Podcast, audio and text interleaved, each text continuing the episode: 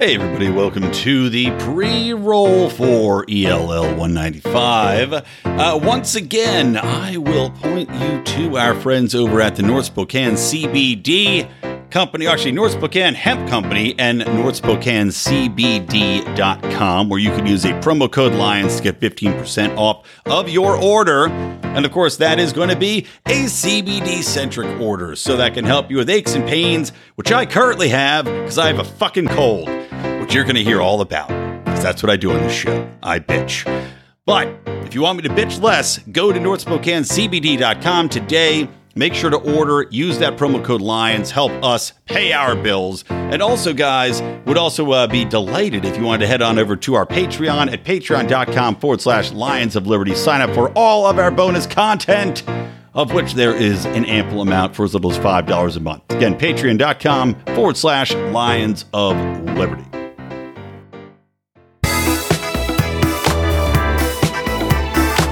Welcome to Electric Liberty Land here on the Lions of Liberty podcast, your weekly shot of culture, comedy, and liberty with your host, Brian McWilliams.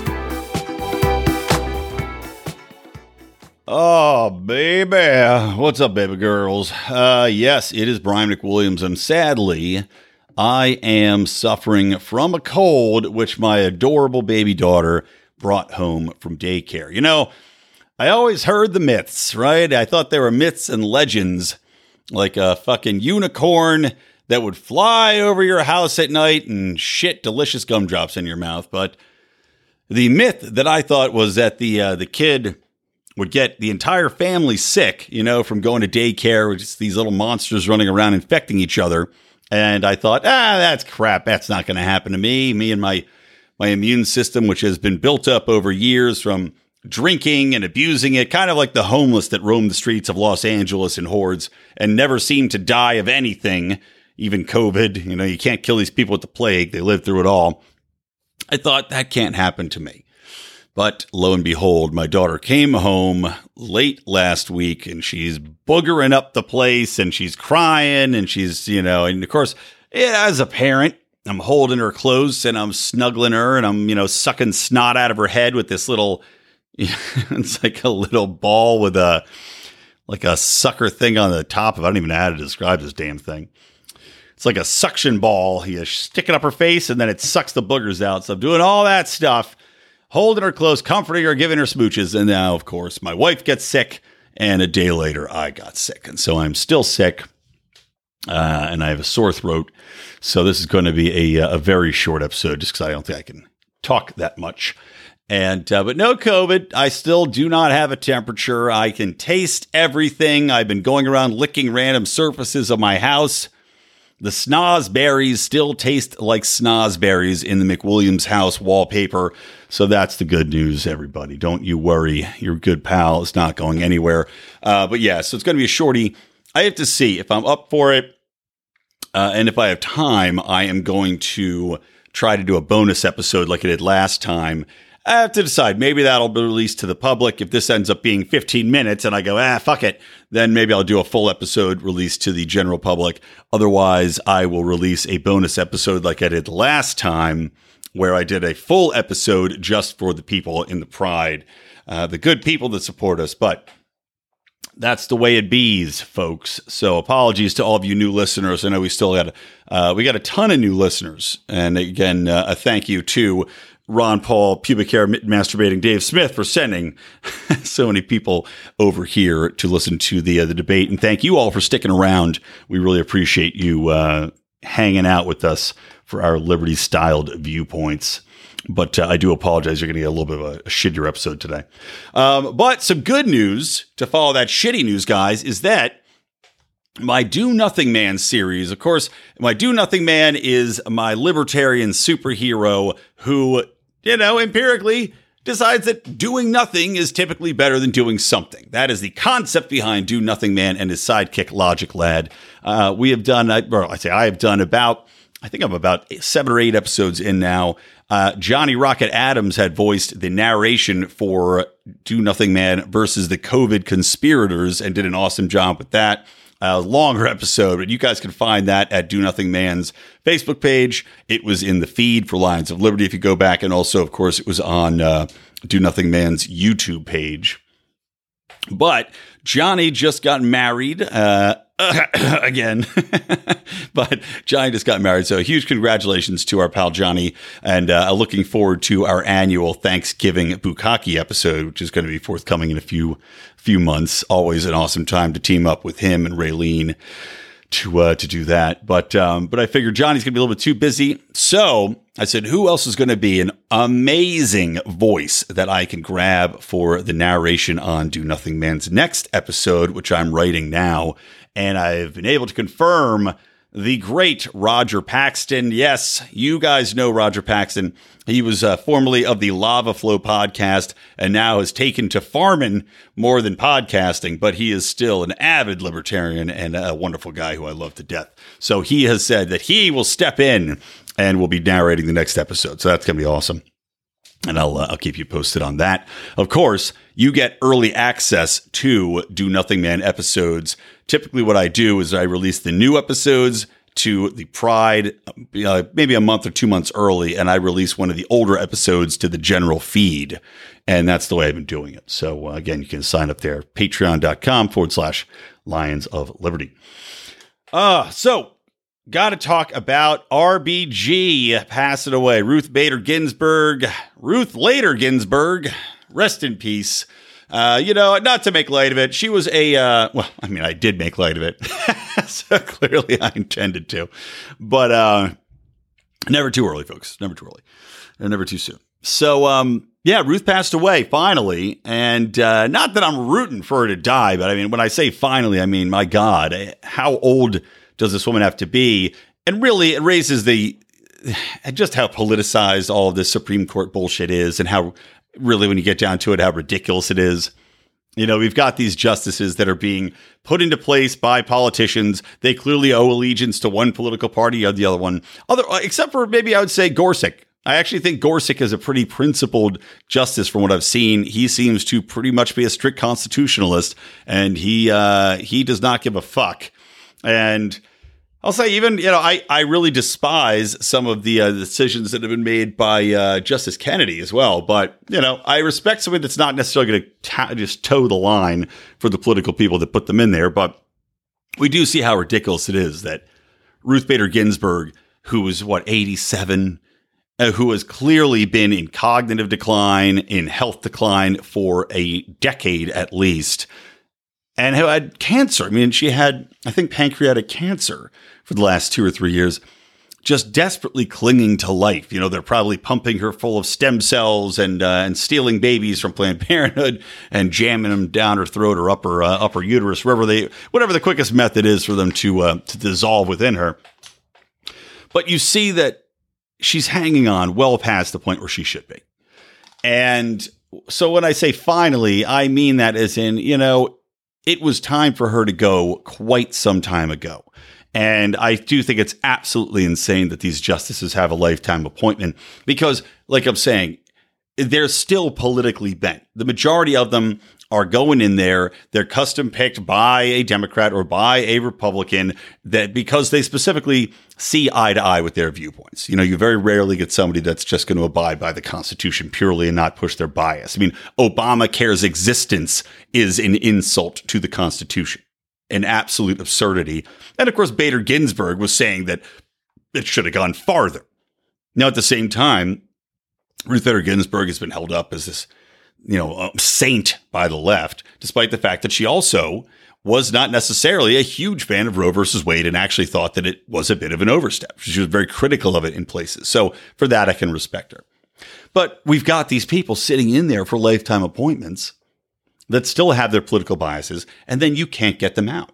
And of course, especially people on the left, you know, it's funny, they always argue that the Constitution is a living document and then things have to be reinterpreted depending on the time frame, et cetera. Well, if that's the case, then if anything, they should have been saying, get her the fuck out of there because she is old school in thought, old school in action, and should not be in there to represent a modern America. And I understand the concept behind it. You don't want these people to have to be political and try to push forward specific uh, legislation or, or specific legal opinions because they know they have a ticking clock behind them. So you find yourself in a very interesting position. You know, I know some people. I was listening to uh, to Jason Stapleton, our buddy over there, and uh, he was talking about, and also uh, Matthew Erickson. You know, they're talking about this, and Jason said he would be for a 12 year term for Supreme Court justices, which I don't know if I'd be behind that. I think there should be a limit. I think it'd be something more along the lines of maybe 20 years would be a, an appropriate amount of time because, like I said, my worry would be if you have a 12 year window, that you'd have people become even more extreme in their biases and how they would rule on things, knowing that they have this ticking clock behind them. So they want to do as much damage as they can possibly do before they're replaced, especially if they know that there's another politician coming around the wings, if they've had a Republican in office, you know, for uh, for eight years, and you're a Republican justice, and your time's going to be running out in the next two years. Knowing the pattern usually flip flops, even if it's eight years of utter shit, it usually flops to the other side. Knowing that, you're probably going to be pushing your agenda, and then you're going to have justices become activists and be you're going to have judicial activism, which is something that we all despise and rage against. So I do think you need to have enough time where people aren't necessarily putting their political biases and, and agendas first. But at the same time, it is insane to have people in there for 60, well, not 60, probably 40 to 50 years. So, you know, adios RBG. Um, and I, and I will say, I, I just, you know, I posted a, a flippant picture of, uh, of Babe Ruth with rest in peace when she passed, mostly because I was mocking all of these fucking idiots and assholes who post pictures of Ruth Bader Ginsburg up there. And that's their way of getting adoration and tacking themselves on to a woman's legacy that they have nothing to do with. Absolutely nothing to do with.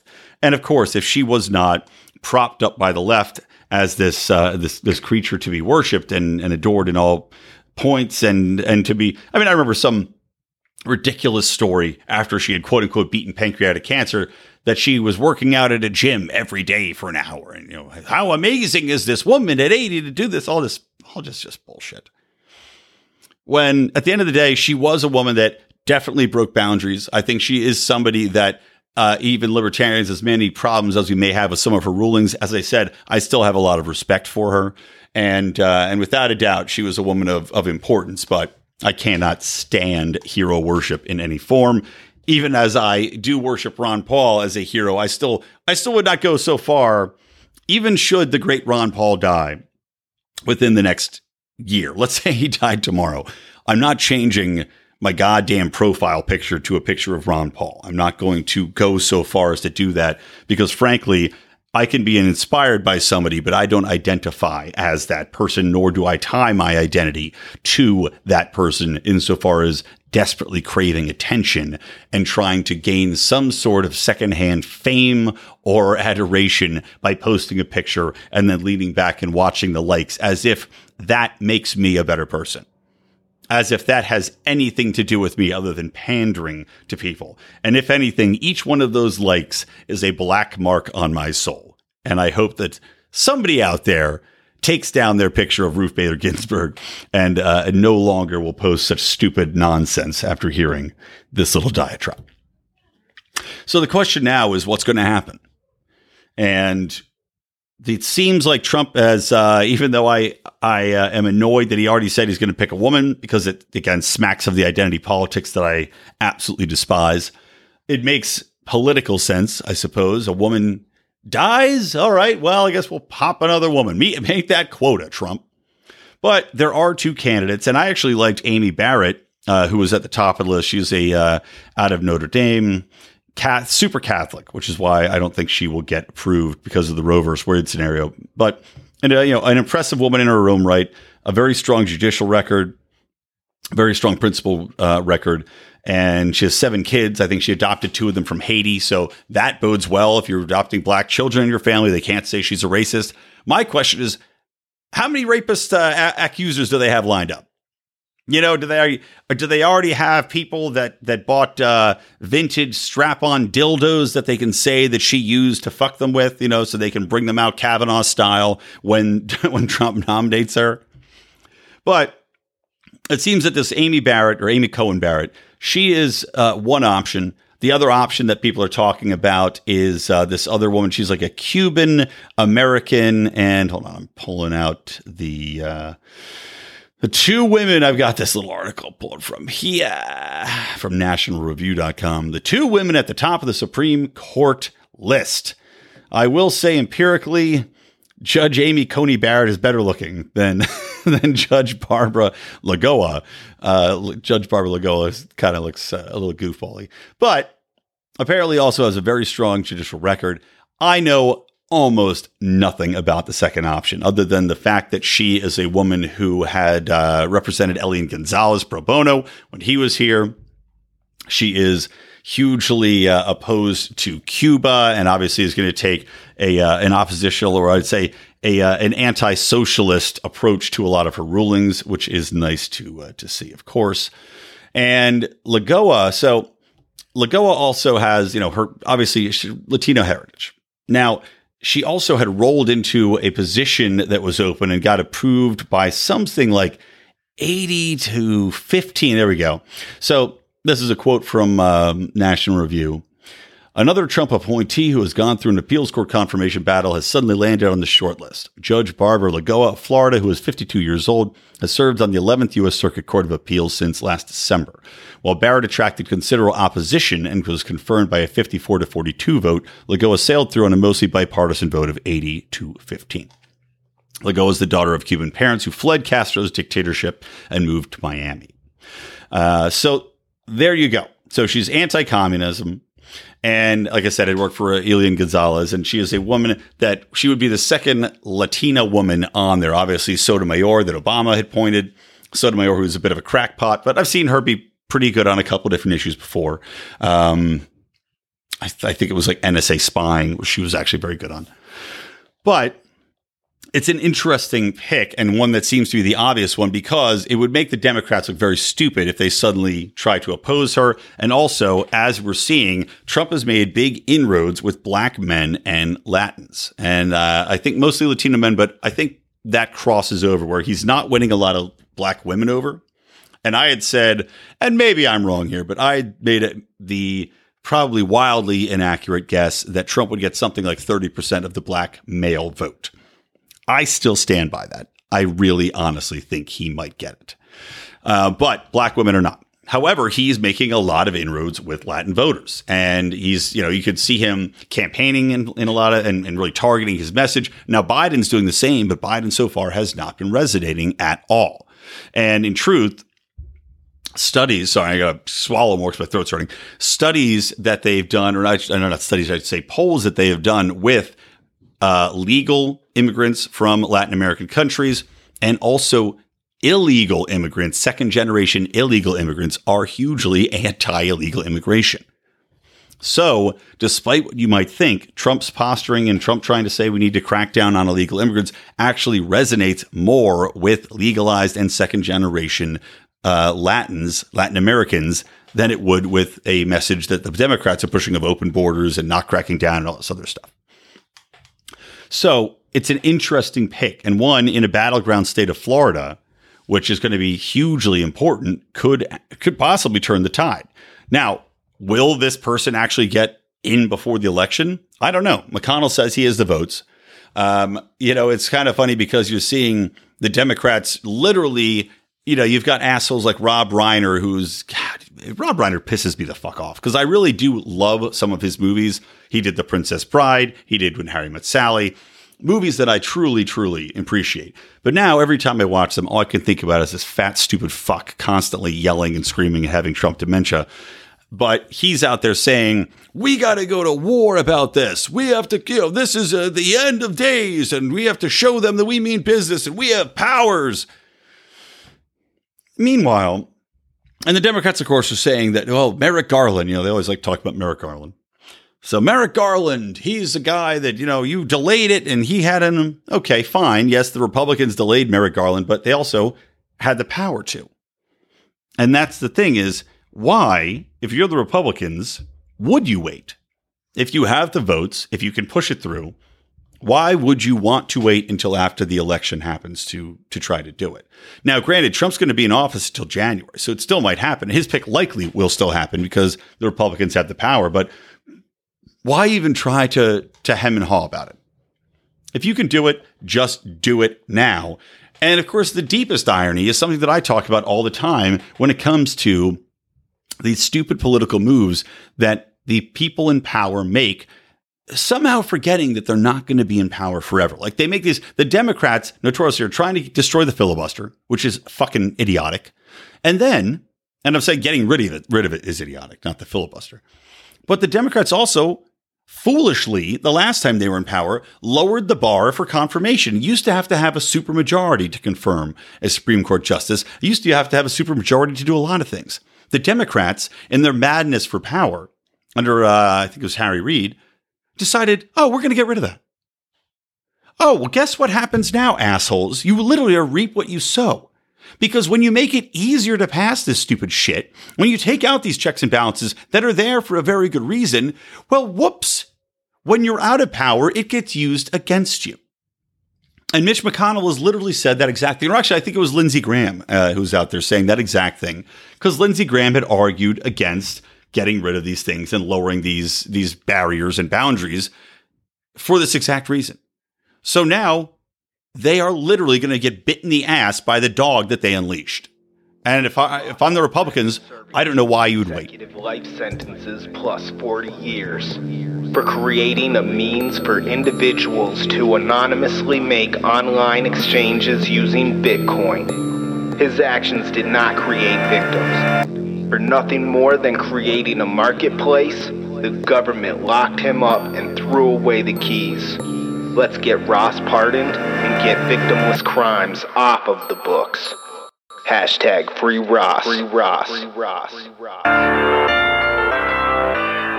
Yeah, that is the intro to hashtag free Ross, a song, a song, a song. Song, the piano man. Fucking drunk Brian in the subway trying to make a few dollars.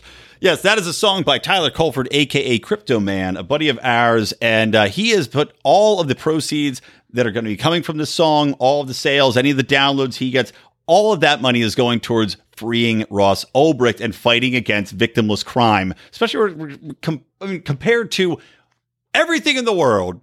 We've got Ross Ulbricht sitting in there for providing a platform for people to trade goods voluntarily, non-violently. Absolutely absurd.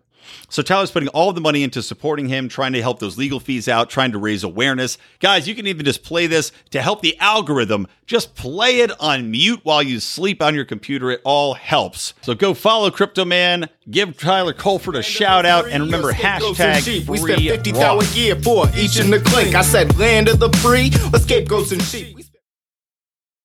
All right, see uh, ELL 195 show notes. The abbreviated show notes can be found at lionsofliberty.com forward slash ELL 195.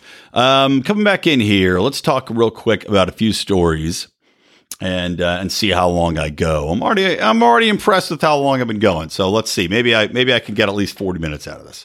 So USC, uh, which of course is the University of Southern California our local prestigious uh, self-filleting alumni peddling school, private school. Uh, here out here, it's like the uh, UCLA's privatized douchey cousin. They have tried now. I, I think they have not formally fired this professor yet, but they are trying to fire a professor uh, named Gregory Patton. Now, Greg Patton has been suspended for using a word in Chinese that sounds like a no no word in English. And this happened while he was teaching a class, which, uh, let's see, what class was it? So he was a business professor in business communication.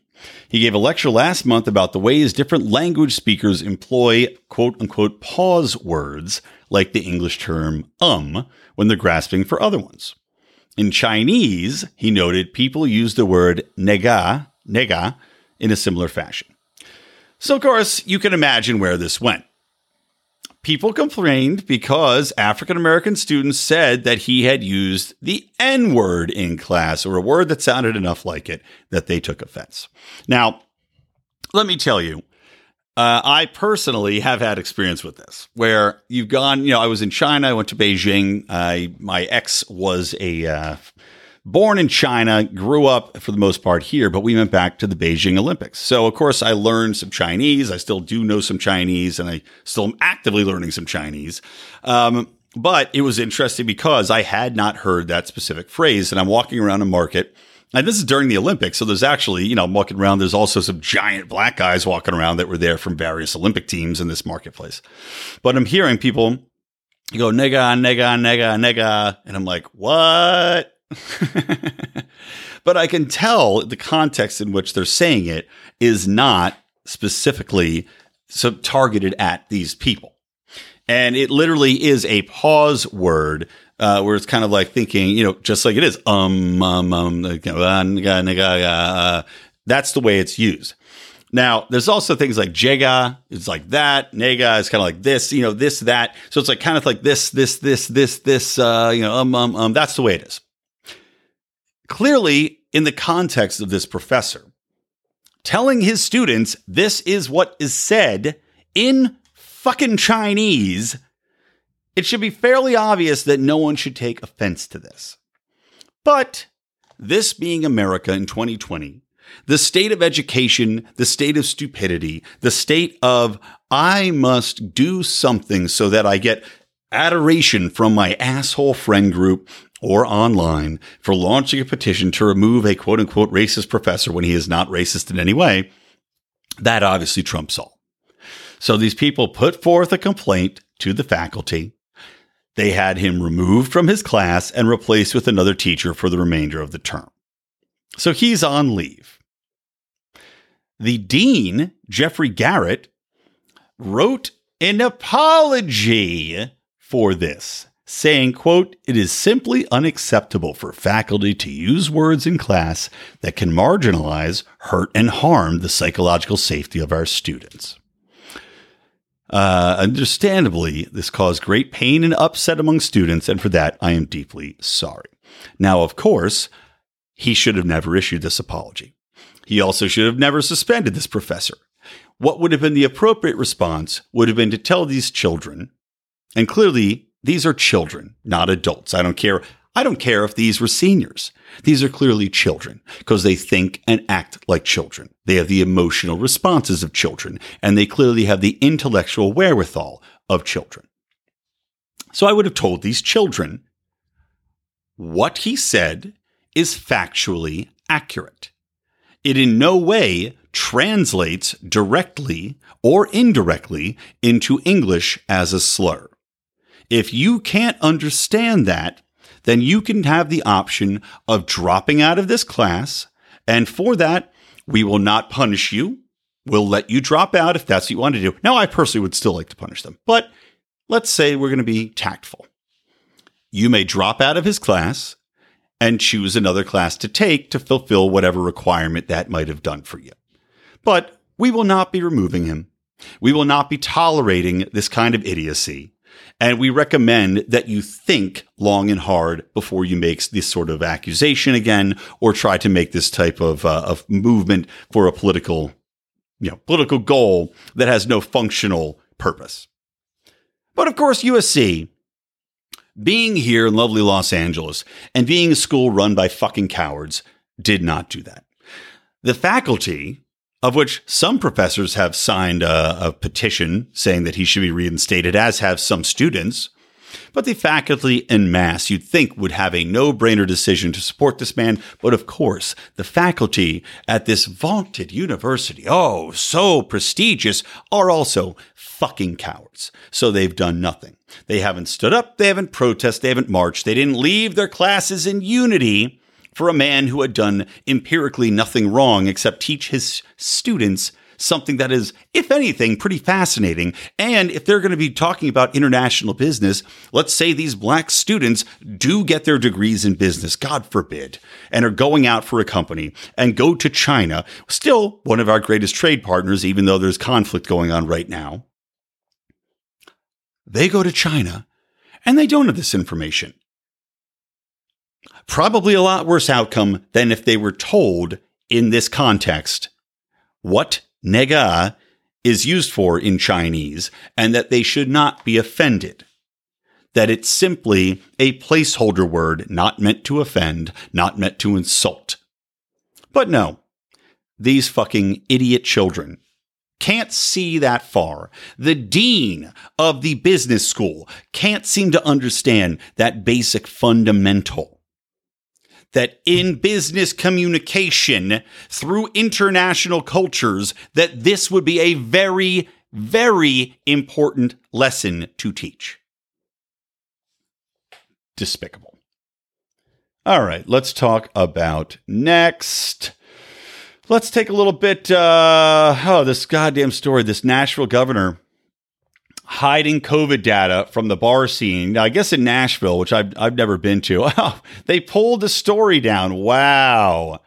Wow. Okay. So the story that I bookmarked to talk about at Fox 17 Nashville has now been pulled.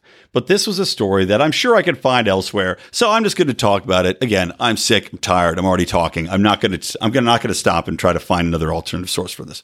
But the mayor of Nashville had decided that he was going to collaborate with the head or I'm sorry, the Nashville governor and the head of the medical uh, association there, whatever, you know, whatever that title might be. They collaborated. They, you could say, colluded to keep secret data coming out from, I believe it's called Broadway, which is the big bar strip in Nashville. So, what they did was they found all this data from doing random testing around the area where people are going out, right? Now, what they found was that there were high rates of infection still among elderly, old folks' homes, places that you would expect COVID to still be spreading and having damage, right? But they did a bunch of testing downtown in that bar area and they came back with something like a case rate of lower than 2%. Now, you'd think that they would say, wow, this is really good information. This means we can open things up. This means we should be releasing our death grip on this area. We shouldn't be forcing these draconian measures on bar owners. We shouldn't be forcing people to sit outside. We shouldn't be forcing people to lower their capacity and fucking them over so they can't pay their goddamn rent. Instead of that, what they did was they in these and again in these emails that were released by a whistleblower in a Fox 17 news story, which I guess going the USC route as cowards and have now pulled the story down. But instead of doing that, what they did was decided to cover it up. And in these emails back and forth between whoever this, you know, whatever this guy's name in the medical head, he said, This is for our eyes only, right? Because I don't want to share this. This we don't want this data getting out. Now, if it's happening here in Nashville, right? If it's happening in this one city, how many other cities do you think this is happening in? Because you know if it's one, it's a hundred. And I would venture to say it's several hundred thousand. That's my guess. I'm going to guess that in virtually every goddamn city across this nation where people are going out to bars and restaurants, they tend to be younger people that have asymptomatic, if they have it at all. They're not transmitting it. They're not contracting it. They're not, they're not out there coughing and sneezing. They're at very, very low risk. And probably the transmission rate among them is exceptionally low. And let's not forget that a lot of people have already had it. That the every time I'm seeing a new study every day saying, well, we actually think it got here even earlier. Oh, we think even more people, something maybe as high as 20% of people already had it before we even knew it was here. And the latest uh, I had read about COVID and antibody rates, they do stay in your body for something like three to four months. So we probably have already reached herd immunity, if we're being perfectly honest, which can be as low as something like 12% of the population. Now, if 20% of the people already fucking had it before we even knew about it, and we have all these other people that have contracted it and spread it and are asymptomatic that are working and going out and taking trains and taking buses and taking planes and everything else, that it stands to reason we pretty much already have herd immunity. That the old people should still protect yourselves, wear the masks, avoid going out, avoid doing whatever until there's a vaccine. But even then, open up the economy, let the young go out, work, let business owners run their goddamn businesses, and get rid of this fucking charade of a pandemic that we've been forced to to stuff down our throats for the last what seven months now. Ridiculous. Okay, uh, let's talk about two more things, then I'll wrap it up. Um, oh, actually, one thing I want to talk about Ruth Bader Ginsburg too before I forget. I just got reminded by this story. So uh, the other thing I just I can't stand is the amount of coverage that her saying, uh, allegedly saying on her deathbed. Now, let me get a quick sip of, of tea here. Allegedly saying on her deathbed that she just wanted us to wait until after the election to pick a new justice. Number one, I'm not saying that she definitely didn't say it, but it does certainly smack of bullshit. It certainly smacks of bullshit. Surrounded by friends and loved ones, she reaches her hand out to, I don't even know if she has kids, she reaches her hand out to her son and draws him close. And he's waiting to see what his mother has to say to him, what secret of life she has to share with him as she looks into the great beyond. And she whispers, I just hoped that they wait until after the election to pick a new justice. Give me a fucking break. Political goddamn bullshit masquerading as some sort of grand statement by a great woman. Now, look, maybe I'm wrong. Maybe she said it. If she did, then honestly, I think all the respect that I previously had and talked about earlier in this episode will have now been lost because that's just a pathetic thing to go out on. But even if she did say it, reporting it as though it should have any impact on anything is fucking retarded. Of course, a politically motivated old woman who has clung to life and clung to her position well beyond when she should have given it up for one reason, and that is only so that she can only be replaced, hopefully in her mind, by another Democrat. Saying that she hopes that we wait till after the election because Trump's currently in office. You know, that part went, went, went unsaid. But what the fuck do you think she's going to say? come, come here, little Jimmy. Make sure Donald Trump picks somebody the week after I die. what, what do you think she's going to say? it's so fucking stupid. And the media reporting it like it should have any bearing on anything. On anything. Who cares? It's like if Barack Obama was on his deathbed and Barack Obama goes, Hey, just make sure. Actually, I'll do a better Barack Obama. Michelle, uh, please just make sure that Obamacare never gets repealed. Like, I, of course, a, a partisan hack to the end. No bearing on anything. Our pathetic media. okay, um, going back I want to talk real quick about uh, Trump and the 1776 Commission to, quote, promote patriotic education. Uh, people are calling it executive overreach. I agree.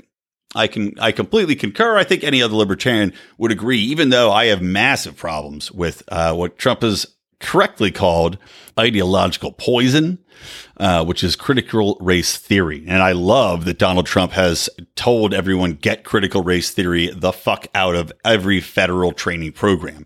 Critical race theory is nonsense. It is based in zero science. It's based in absolute dogma from the left. It has no place in education, let alone federal education for a system that is supposed to be ideologically neutral. And of course, the 1619 project, they can't get enough of backtracking on this. The woman who created the entire 1619 project concept and literally, literally said on her Twitter that she defines the creation of the United States as of that point, now is backtracking and saying, oh, I never meant that literally. Of course, it's 1776, but people have screen grabs and the internet never forgets.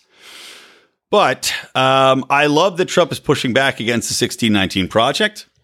I do think that if the federal government is involved in education, that the federal government should have a, uh, a reason to push back on what is patently false history, as is agreed upon by virtually every historian of note. But at the same time, I do think that it's ridiculous to promote patriotic, quote, education because now we're getting into China territory. Now we're getting into North Korea territory, even more so than we already are. So we as libertarians are really in a catch 22 here in a way. I mean, obviously, we want to push for homeschooling. We want to get the federal government out of education wholesale. But we find ourselves in an interesting juxtaposition wherein you've got critical race theory bullshit and communism being taught in schools. Meanwhile, you've got a president saying, well, F that, let's teach patriotic education, which we also hate, but which one's the which one's the greater evil? I mean, to me, at current, it certainly seems that patriotic education would be the lesser evil, mostly because that's what we've already had for the most part. And I do believe that there is something to be said for a cultural foundation for a country to operate and not constantly be at each other's at, his, at excuse me at each other's throats. And what critical race theory and the 1619 project are literally trying to do is rewrite history to put us at each other's throats, to undercut the basis of what our society was founded on.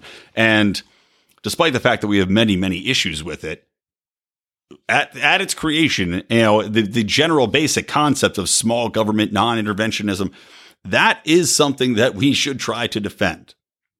That was something that I was taught at least growing up. Now that's changed, obviously, but getting back to that would be far greater uh, of a benefit to us, to liberty, to the cause of freedom and individuality than would the pushing of con- you know critical race theory and fucking democratic socialism and the rewriting of history as the left is trying to do.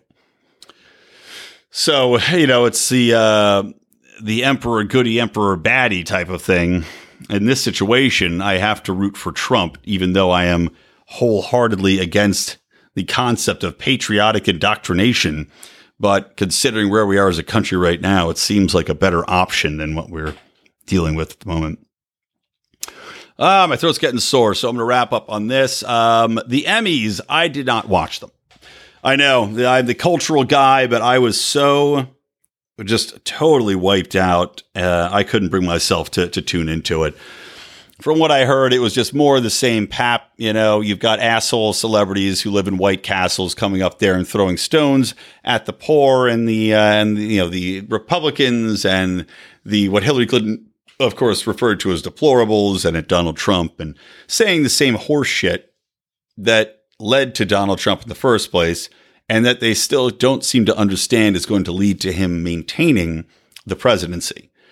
I don't understand why these celebrities think that what they say matters to people and what they don't think that they don't understand that it's going to have a rebound effect that rich people preaching to you, just like the NBA and the NFL. We saw the NFL ratings absolutely tank, as did the NBA ratings.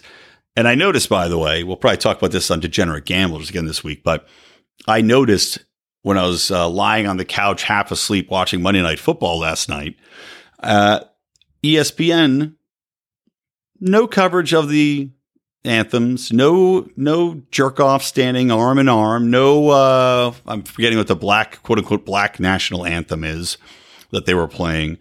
No coverage of that. Nope. You know why? Because they realized, oh, we're losing money. People hate this shit and they're sick of it. So, unlike the other broadcasts that went out of their way to cover it, nope. Thank God right into the game. Hey, welcome to Monday Night Football. We're your hosts. It's kickoff. Boop, there you go. Just the way it should be. But the Emmys, which have hit their lowest ever ratings, only 6 million viewers, 6.1 million viewers. That was it for this giant award show that used to draw, I don't even know, it probably used to draw 20 million back in the day. 6.1 million viewers because people simply don't want to be preached at. They know what this shit's all about. They know only the wokest of the woke garbage is going to be winning the enemy uh, the Emmys. They know the fucking Daily Show is going to win another 10 Emmys, despite the fact that it's the worst written show on television. Now that the Big Bang Theory is off, of course. But that, you know, the laziest of Trump jokes, that it's simply preaching to. I mean, the people that are picking the awards are woke leftists.